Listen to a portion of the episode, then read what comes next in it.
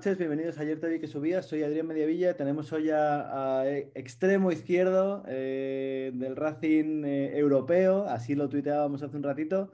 Eh, pero bueno, un jugador que, llegó con el club en, una situación totalmente diferente a, la situación en la que le dejó y muy diferente desde luego a la situación actual. Óscar Serrano, buenas noches. Buenas noches. ¿Dónde te pillamos, Óscar? En mi pueblo, en mi casa natal de toda la vida, aquí en Blanes, en la Costa Brava. En Gerona. ¿Qué tal? ¿Cuánto, ¿Cuánto hace que no vas a Santander? Bueno, en Santander la última vez que estuve hace un par de años. Un par de años para, para la boda de, uno de los amiguetes que me ha quedado allí y, sí, hace un par de años que no, antes de la pandemia esta, fue el año anterior. La verdad es que es, difícil lo de, lo de, moverse ahora y aunque fueras tampoco se podría ir al estadio, así que eh, ¿sigues un poco al Racing desde lejos? Sí, sí, estoy al día, estoy al día, la verdad. Bueno, ¿a qué te, a qué te dedicas ahora? ¿Cuál es tu, ¿Cómo es tu día a día? Bueno, mi día a día tengo, tengo diversificado mi vida en el sentido de que, bueno, tengo, bueno, me dedico al tema de lo inmobiliario un poco, inversiones, eh, alquileres y, luego pues otra parte ya conjunta con mi, con mi asesor y, voy, voy haciendo. Muy bien. Em, estás fino, ¿no? ¿Sigues haciendo deporte? ¿Entrenas? ¿Por tu juegas a fútbol? Bueno, mira, te voy a decir, eh, desde que lo dejé me enganché un poco al gimnasio, pero bueno, iba a hacer hacía algo de gimnasio y tal. Lo que pasa es que mi hermano empezó esta modalidad nueva que es el CrossFit. Y bueno, y lo probé, al principio no me gustaba y la verdad que ahora ya con las tonterías, desde que lo dejé, estoy enganchado. Bueno, es, mi, entrenamiento diario. Qué bueno. Es mi entrenamiento diario luego los, viernes eh, normalmente entreno con los veteranos aquí de Blanes que se juntan los viernes y luego pues algún fin de semana cuando sale algún torneo más de cara a verano, pues juego con ellos y, sí, estoy entretenido, la verdad. Estás más en forma que el año de Marcelino. Pues eso es difícil, ¿eh? muchas, veces, muchas veces lo comparo y digo, ostras, si es que estoy 10 kilos por encima a, cuando estaba con Marcelino, que me tenía como, como un pincel el tío. Ahora vamos a hablar un poquito de eso. Si quieres, vamos a ir un poco en orden cronológico. Eh, fíjate, preparando la entrevista veía que, tu debut en primera eh, es con uh, Lotina en el español eh, y, dejas en el banquillo a un cántabro ilustre y ex racinguista como Amavisca, ¿no? ¿cómo, ¿Cómo vives ese primer día en primera división? Bueno, es que mi andadura en primera división también fue, fue rara, diferente, porque yo, yo en aquel entonces em, estaba en, Figueras y ya sonaba que podía fichar por el español, ¿no? Pero claro, en español, pero no en primera división. Yo el primer contrato que firmo por el español fue para el español B. Y claro, en aquel entonces ya decían, ostras, eh, pero solo firmamos un año porque tiene 22 para 23. Eh, un jugador en el filial con esa edad mm, es el último año. No podemos tener un chaval con 23, 24 años en un filial, ¿no? Y a raíz de ahí fue que en el primer equipo, como Roger García se fue al Villarreal, eh, luego Hachi, el jugador que está en el Deportivo, también se fue, bueno, eh, uno se fue traspasado, el otro cumplió contrato, no sé qué, pues tenían vacante la banda izquierda. Entonces mm, me propusieron, pues mira, eh, a priori vas a, empezar con el primer equipo a entrenar y, bueno, y ahí, quedó la cosa, ¿no? Bueno, yo tenía pensado en agosto, finales de, julio, incorporarme al, español B y pues fue, fue, fue, todo rodado, porque fue entrando a una convocatoria de un amistoso, luego otro, luego el stage en Italia, luego el stage en no sé dónde, y, y fui empalmando de tal hasta que, que ya me comentaron que, que, a priori iba a formar parte del primer equipo. Y, y, el primer partido, pues ya me vi de titular contra el Deportivo de La Coruña. Fíjate. Ese, salto que tú hiciste de segunda B a primera, ahora es, eh, ¿te parece que ahora sería posible hacerlo? ¿Un jugador del Racing actual de segunda B podría jugar en primera de un día para otro? Sí, ¿por qué no? Lo que pasa que también te digo que Mira que sigo el fútbol y tal, pero a día de hoy conozco a pocos jugadores del Racing de Santander, si te soy sincero, ¿eh? te, soy, lo más sincero y conozco, conozco a poco, la verdad. otros años sí que es verdad que conocía más gente y te podría decir, pues mira, este puede llegar, este no, pero a día de hoy es que no, prácticamente no los conozco. Ok. Eh, oye, Oscar, eh, revisando un poco, tú, sales del español, fuerzas un poco tu salida del club, ¿no? Eh, porque, bueno, de, hecho, acabas en los juzgados con ellos y se hacen públicas las cifras que, las tengo aquí, con lo cual las, voy a, las voy a comentar un poco para, que la gente tenga un poco la cabeza las cifras que se, manejaban aquella, en, aquella, época, ¿no? Tú estabas en el filial, creo que te hicieron un, contrato con, uh, creo que era algo así como 30.000 euros y luego pasabas a em, algo así como 90.000, ¿no? Creo que es. Y a partir, eh, y a partir de ahí eh, es cuando entiendo que tú decides que, te interesa más irte a otra, otra parte, ¿no? Porque además hicieron una jugarreta donde te subían la ficha, pero también te aumentaban el número de años y entiendo que la cláusula también, ¿no? Sí, ¿sabes lo que pasa? Que el español en aquel entonces tenía la costumbre de hacer contratos de, renovar a los jugadores unilateralmente. O sea, que si el, club, o sea, si el club quería, a los 10 partidos, eh, el jugador ya quedaba renovado por unas cifras estipuladas por ellos, ¿me entiendes? Entonces, yo, yo siempre quise quedarme allí. Yo, la primera, el, equipo que apostó por mí, que me da la oportunidad de jugar en primera división, yo lo que quería era arquear encima todo el boom que sufrí al principio y, y, qué mejor que estar aquí al lado de mi casa, ¿no? Y claro, la, cuestión fue que yo fui un poco a la guerra con ellos porque yo renové un, contrato con ellos, o sea, yo me, renegocié un contrato con ellos eh, y cuando llegó el momento nunca llegó la firma, ¿me entiendes lo decir? Siempre me iban dando largas, largas, largas entonces mm, yo decidí que le di un ultimátum y ese día no llegó, no se firmó el contrato y yo me busqué la vida por, mi lado, vamos. Eh, bueno, después de salir del español un poco con, esa circunstancia que, comentabas, eh, tú pasas a, claro, vienes a Santander con una ficha de futbolista de primera división, no, no, no entremos tampoco en, las cantidades, pero, pero te cambia mucho la vida porque en un año pasas de ganar 30.000 pavos en segunda B a tener ficha de, primera división y con eso, con 23, 24 años, ¿no? ¿Cómo le cambia la, vida a un, chaval eh, a esa edad? Bueno, siempre con los pies en el suelo.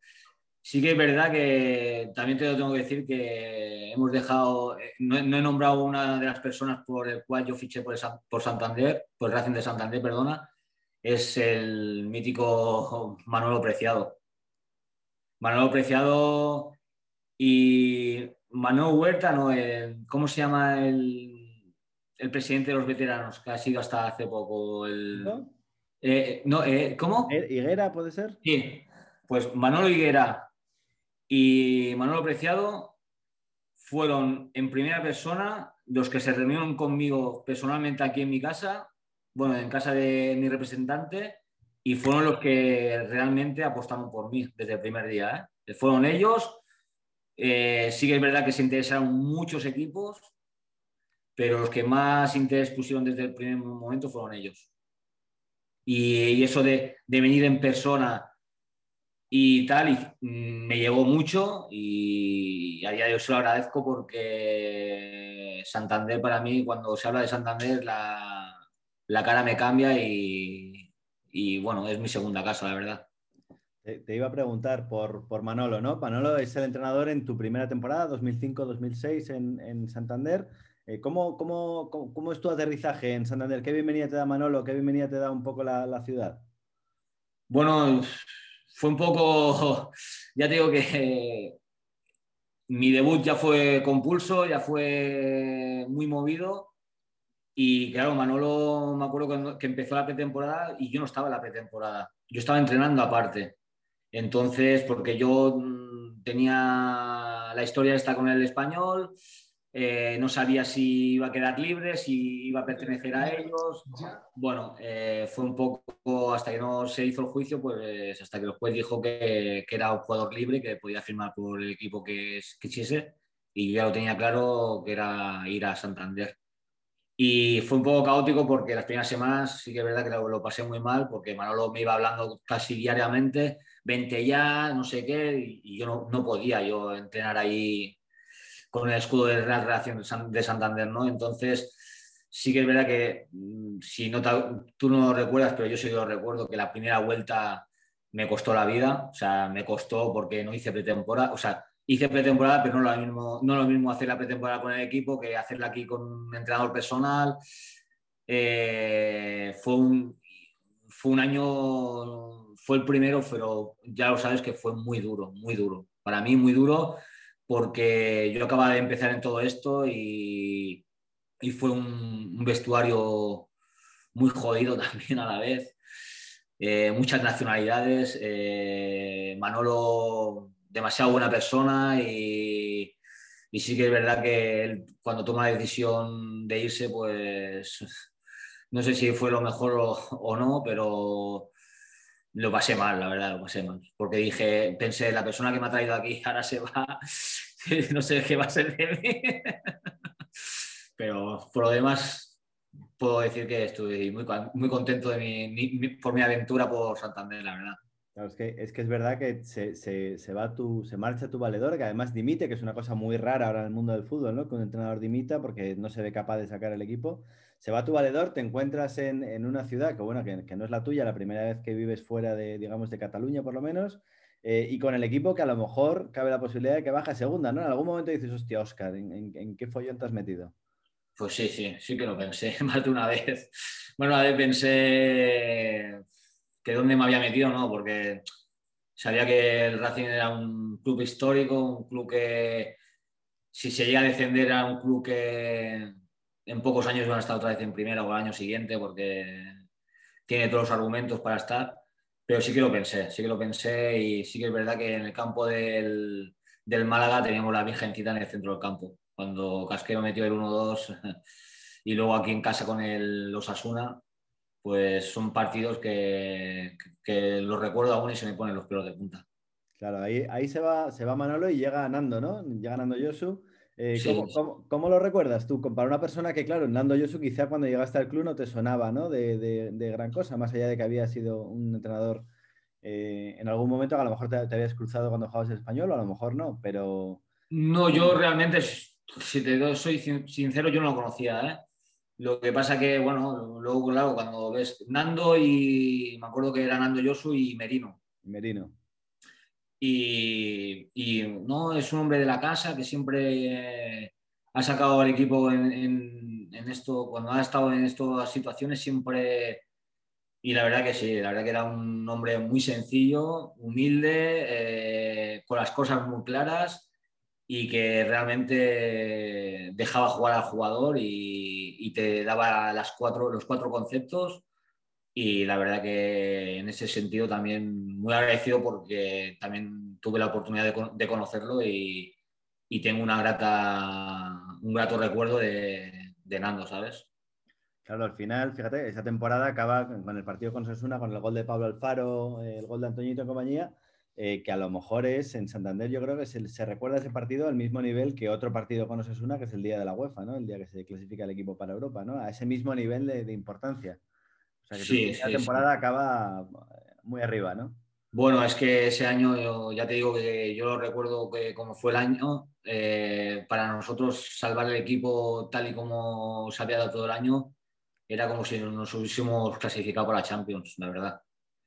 O sea, fue una alegría que, que no se puede ni, vamos, ni explicar. Ni, ya te digo que a nivel como el día que se clasificó para la UEFA o, más incluso. Oye, Oscar, el, año siguiente ya es cuando empieza un poco, el, club cambia un poco de dinámica eh, y empiezan a ser importantes jugadores, bueno, Garay, eh, Pedro, vuelve Pedro, eh, se trae a, a Sigic, que llega ya empezada la temporada, pero tú, tú de pronto, quiero decir, titular indiscutible, pero te encuentras que arriba tienes al dúo sacapuntos famoso, ¿no? Ese año tienes un poco la sensación de que, bueno, de alguna manera o de otra, los partidos se van a ir sacando porque están esos dos ahí arriba. Hombre, la verdad que sí, fue es que es lo que tú dices. Em, es que con muy poco se generaban ocasiones de gol. Y es que no, ya, ya, no eran las, ocasiones de gol por, por sí, sino es que es lo que te daba ese jugador, tanto de lo, que te provocaba, lo que te daba, tanto ofensivamente como defensivamente, ¿eh? porque defensivamente también era, era increíble, porque lo ponías ahí al primer palo y los corners y cualquier jugada te sacaba todo. O sea, sí que es verdad que, que nos reforzó a todos, la verdad, tanto Cigi como, como Pedro en esa posición. Recuérdales, Oscar, un poco, sobre todo a, los oyentes más jóvenes, eh, cómo, era Oscar Serrano de futbolista. tenías, tenías, una cosa que, que, yo creo que ahora se ve muy poco, ¿no? Que es que tú centrabas en carrera, llegando en carrera.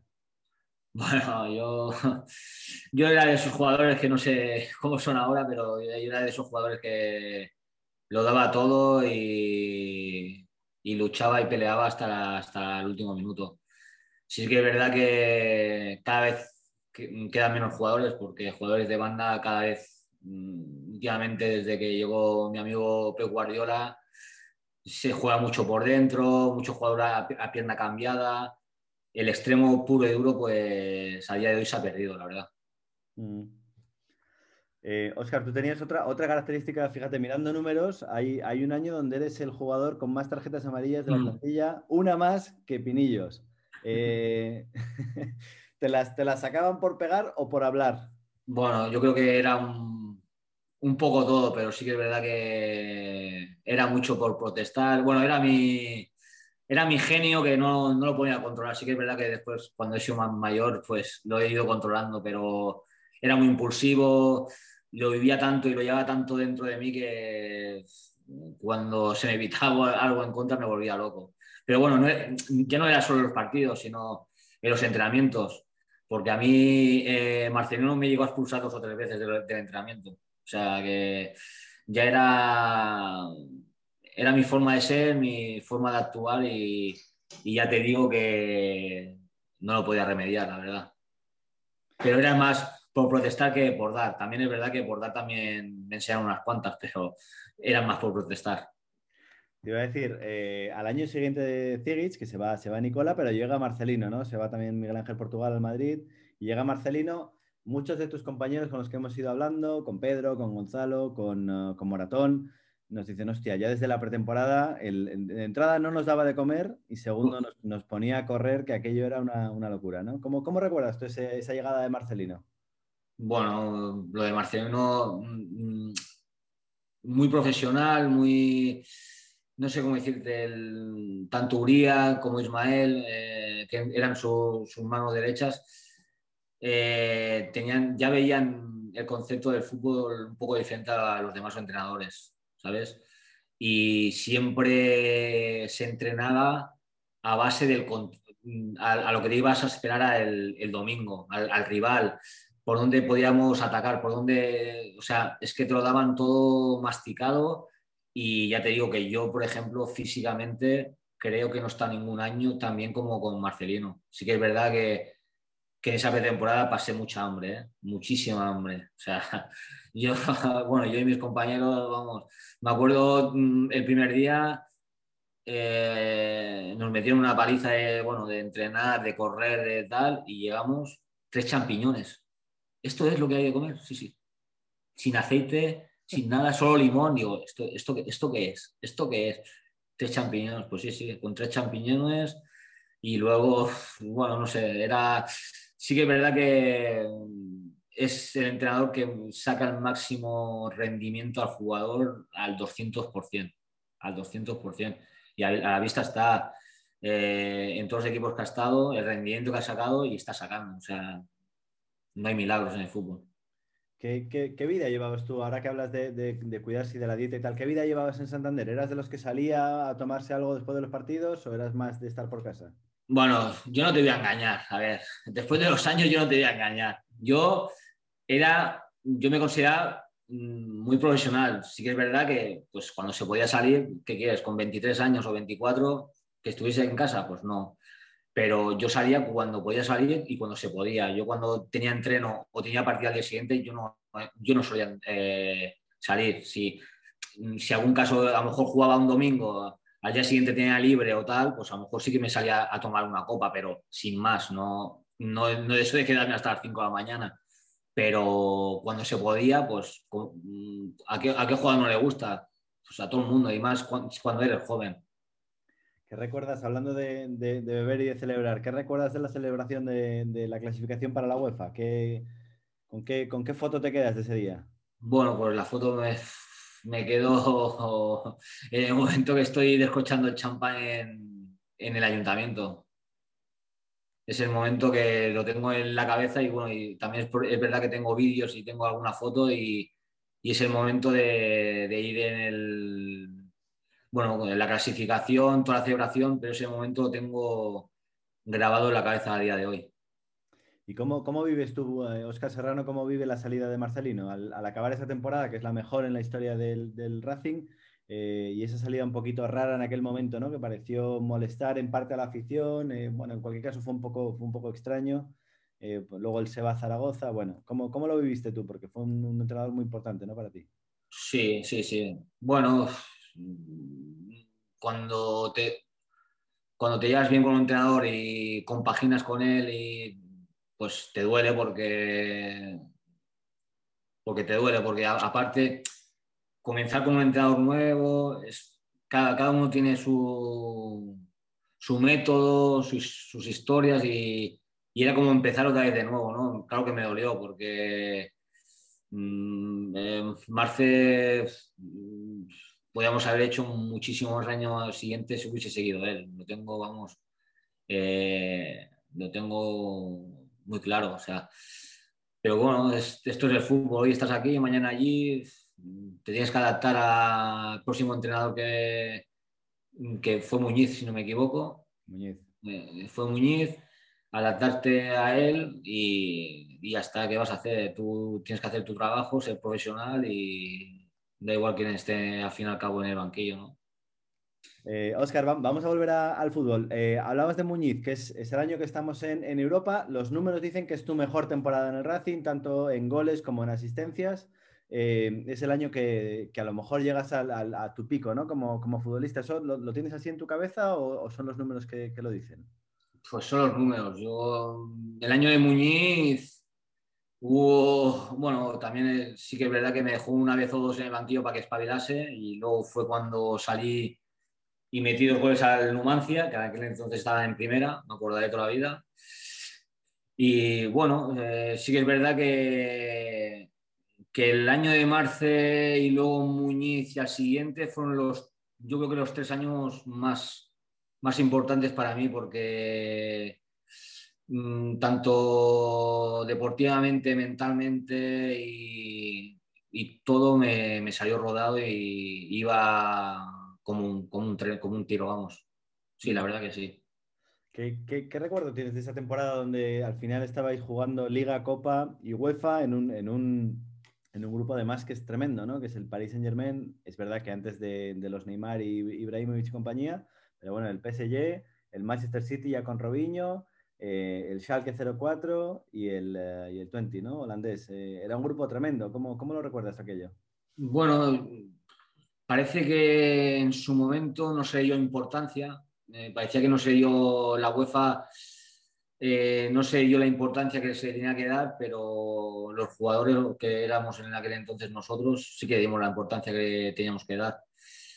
Bueno, hicimos todo lo posible porque yo creo que en la fase de la UEFA, si hubo algún equipo que tenía que haber pasado, fuimos claramente nosotros, creo, porque lo dimos todo, eh, se ganó el Manchester City, eh, al Paris Saint Germain se hizo un partidazo allí en, el Parque de los Príncipes.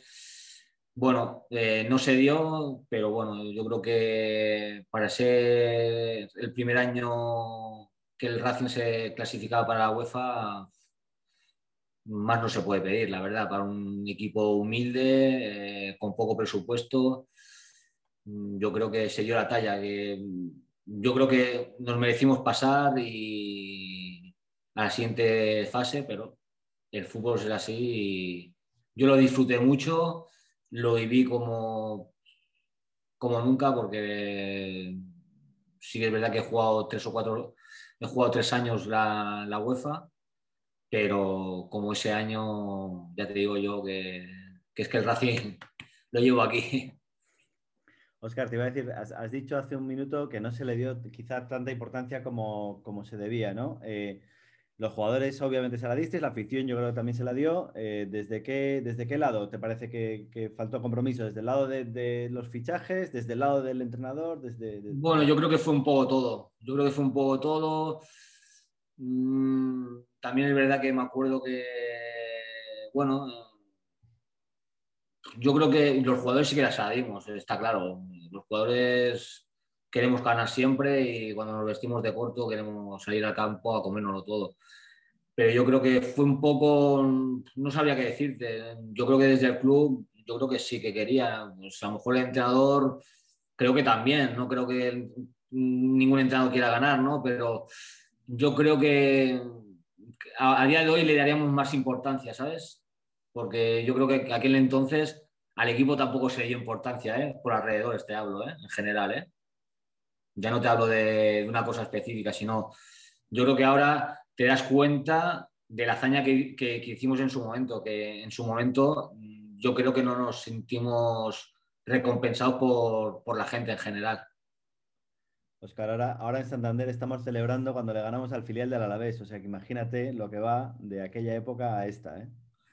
Pues sí, los años pasan, cambian, pero yo siempre he tenido mucha fe en, el Racing y, siempre he dicho que, que tarde o temprano, no sé cuándo, pero es un equipo que tiene que estar en, primera y si, y si hacen las cosas bien, en muy poco tiempo lo estarán seguro, vamos, segurísimo.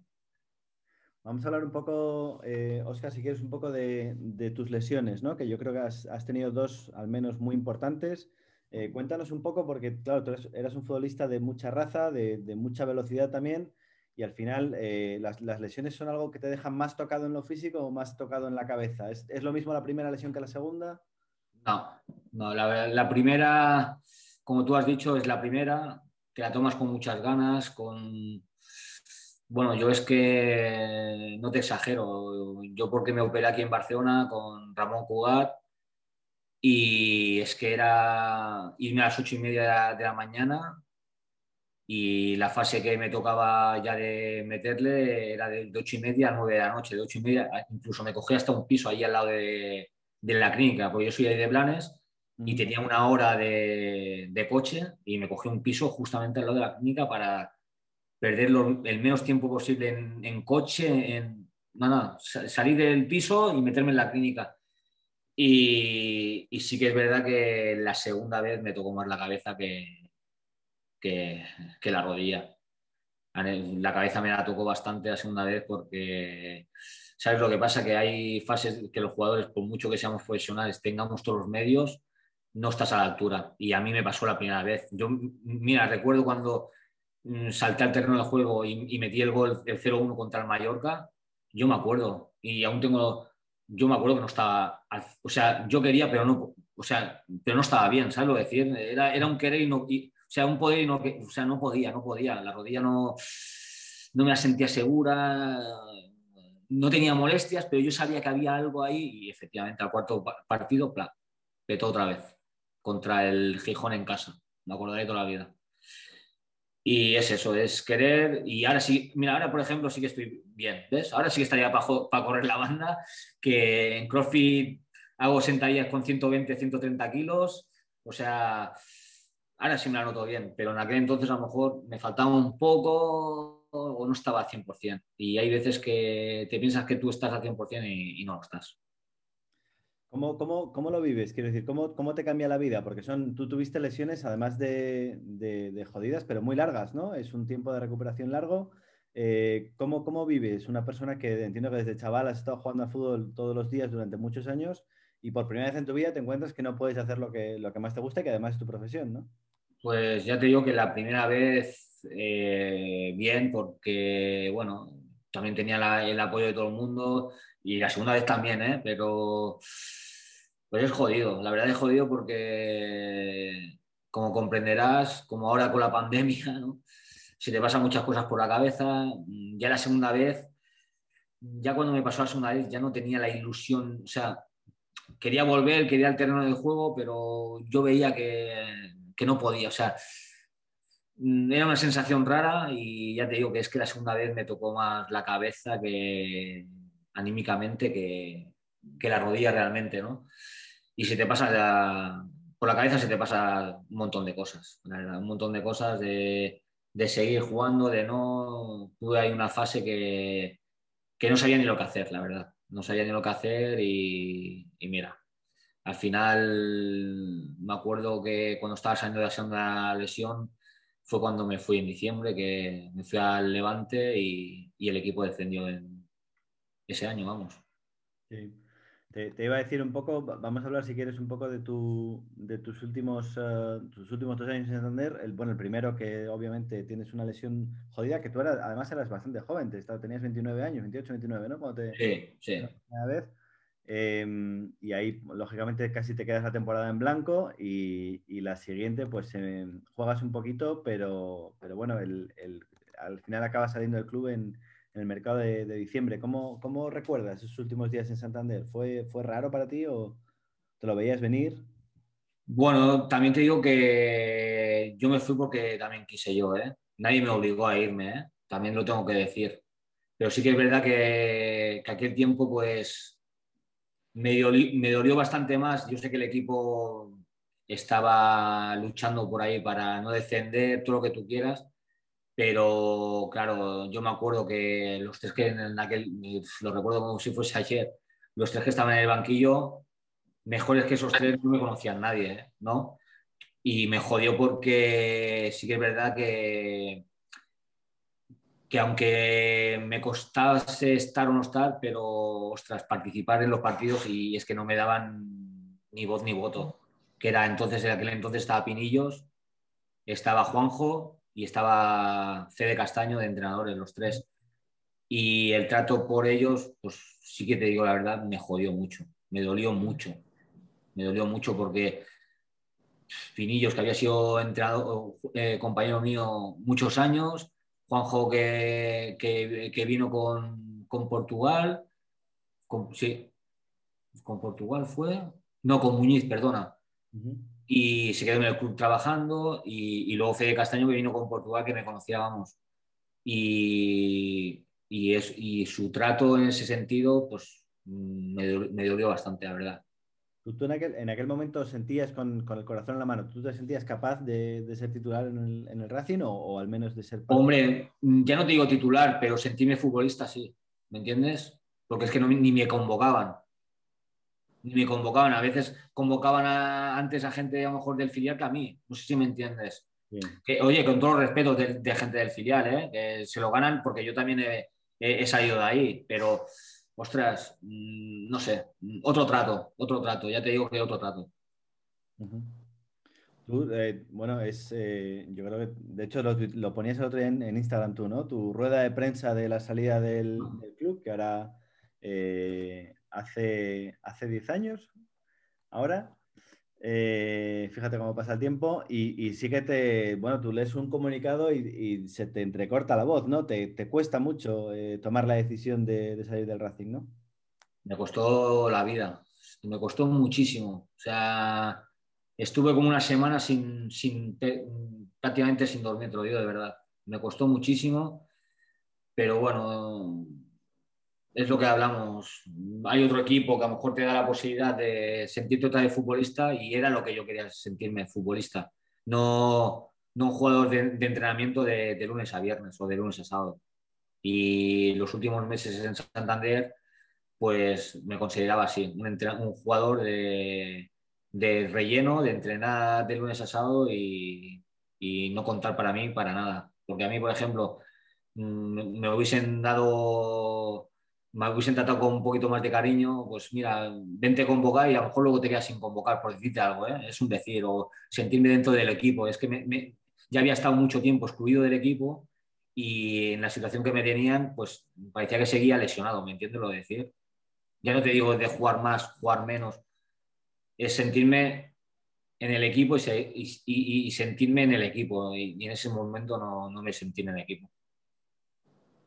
Pues, eh, Oscar, no sé, de, todos en Santander, que al final pasaste eh, muchas temporadas en, Santander, desde 2005 hasta 2012 prácticamente, em, ¿con, qué, ¿con qué recuerdos te quedas? Eh, has hablado del ayuntamiento, lógicamente, el día de la UEFA, has hablado del día de la salvación con, con Nando Yosu, ¿te quedas con esos dos o hay alguna otra cosa que cuando piensas en Santander lo, tienes, te viene a la mente? Hombre, yo te voy a decir una cosa, yo echo de menos el sardinero. Sardinero para mí, la, las dos zonas de la banda izquierda para mí es, esa es mi casa y será siempre mi casa. Hecho de menos vivir allí, bueno, muchas cosas. Es que al final, al fin y al cabo, es lo que te digo, fueron siete años, siete años en mi momento clave de mi plenitud en todos los sentidos, de mi vida personal. Ahí me hice, me hice hombre, me, me, me hice jugador, eh, se me juntaron muchas cosas ahí y la verdad que, ya te digo, es, que Santander, cuando hablo de Santander me cambia la cara, así estoy, es que me cambia la cara siempre y, así va a ser siempre, porque tanto a mí como a mi familia, ¿eh? porque todos estamos encantados con Santander y ya te digo que, que, que es, para mí siempre va a ser en mi vocabulario una ciudad muy importante o una de las más importantes de, mi vida. ¿Sigues en, contacto con, con excompañeros de tu etapa en Santander? Bueno, con, con Toño tengo, hablo mucho. Con Gonzalo, hace dos años cuando fuimos a la boda nos vimos, estuvimos cenando. Con Pedro, bueno, es que relativamente con los que hice más más amistad de todo, en todos sentidos, fue con Pedro y con Colsa, que, que es que aparte de, que me tendieron la mano desde el primer minuto, aprendí mucho de ellos. Eh, ojalá el Racing ahora mismo o en el futuro tenga gente como ellos de allí de la tierra que tiren tanto como ellos, que es que ya no es lo que puedan aportar en el campo, te podían salir partidos buenos, era tanto dentro, dentro del campo como fuera en el vestuario. Gente así, ya te digo yo, que, que tienen, tienen que estar siempre dentro de los vestuarios y, y ellos, me acuerdo que es que lo pasaban, frank, si yo lo pasaba mal sin ser de allí, ellos lo pasaron, lo pasaban francamente mal por cuando las cosas no iban bien, porque siempre eran los, los más señalados sin, sin merecérselo, ¿no? Pero bueno, eh, forma parte de, la vida del futbolista, lo asumes, ¿no? Pero ya te digo que ojalá el Racing encuentre gente así importante para, para seguirles, ¿sabes? Porque gracias a ellos eh, es que tiraban tan de, uno del otro, estaban pendientes de todo, eran, eran increíbles, tanto ya te digo, como personas como, como futbolistas. Pues Oscar eh, Serrano, eh, no te robamos más tiempo. Muchas gracias por pasarte por. Ayer te vi que subías a, hablar un poquito del Racing, de Santander y de, de tiempos pasados. Eh, y nada, nos, vemos en el Sardinero en cuanto, en cuanto nos dejen.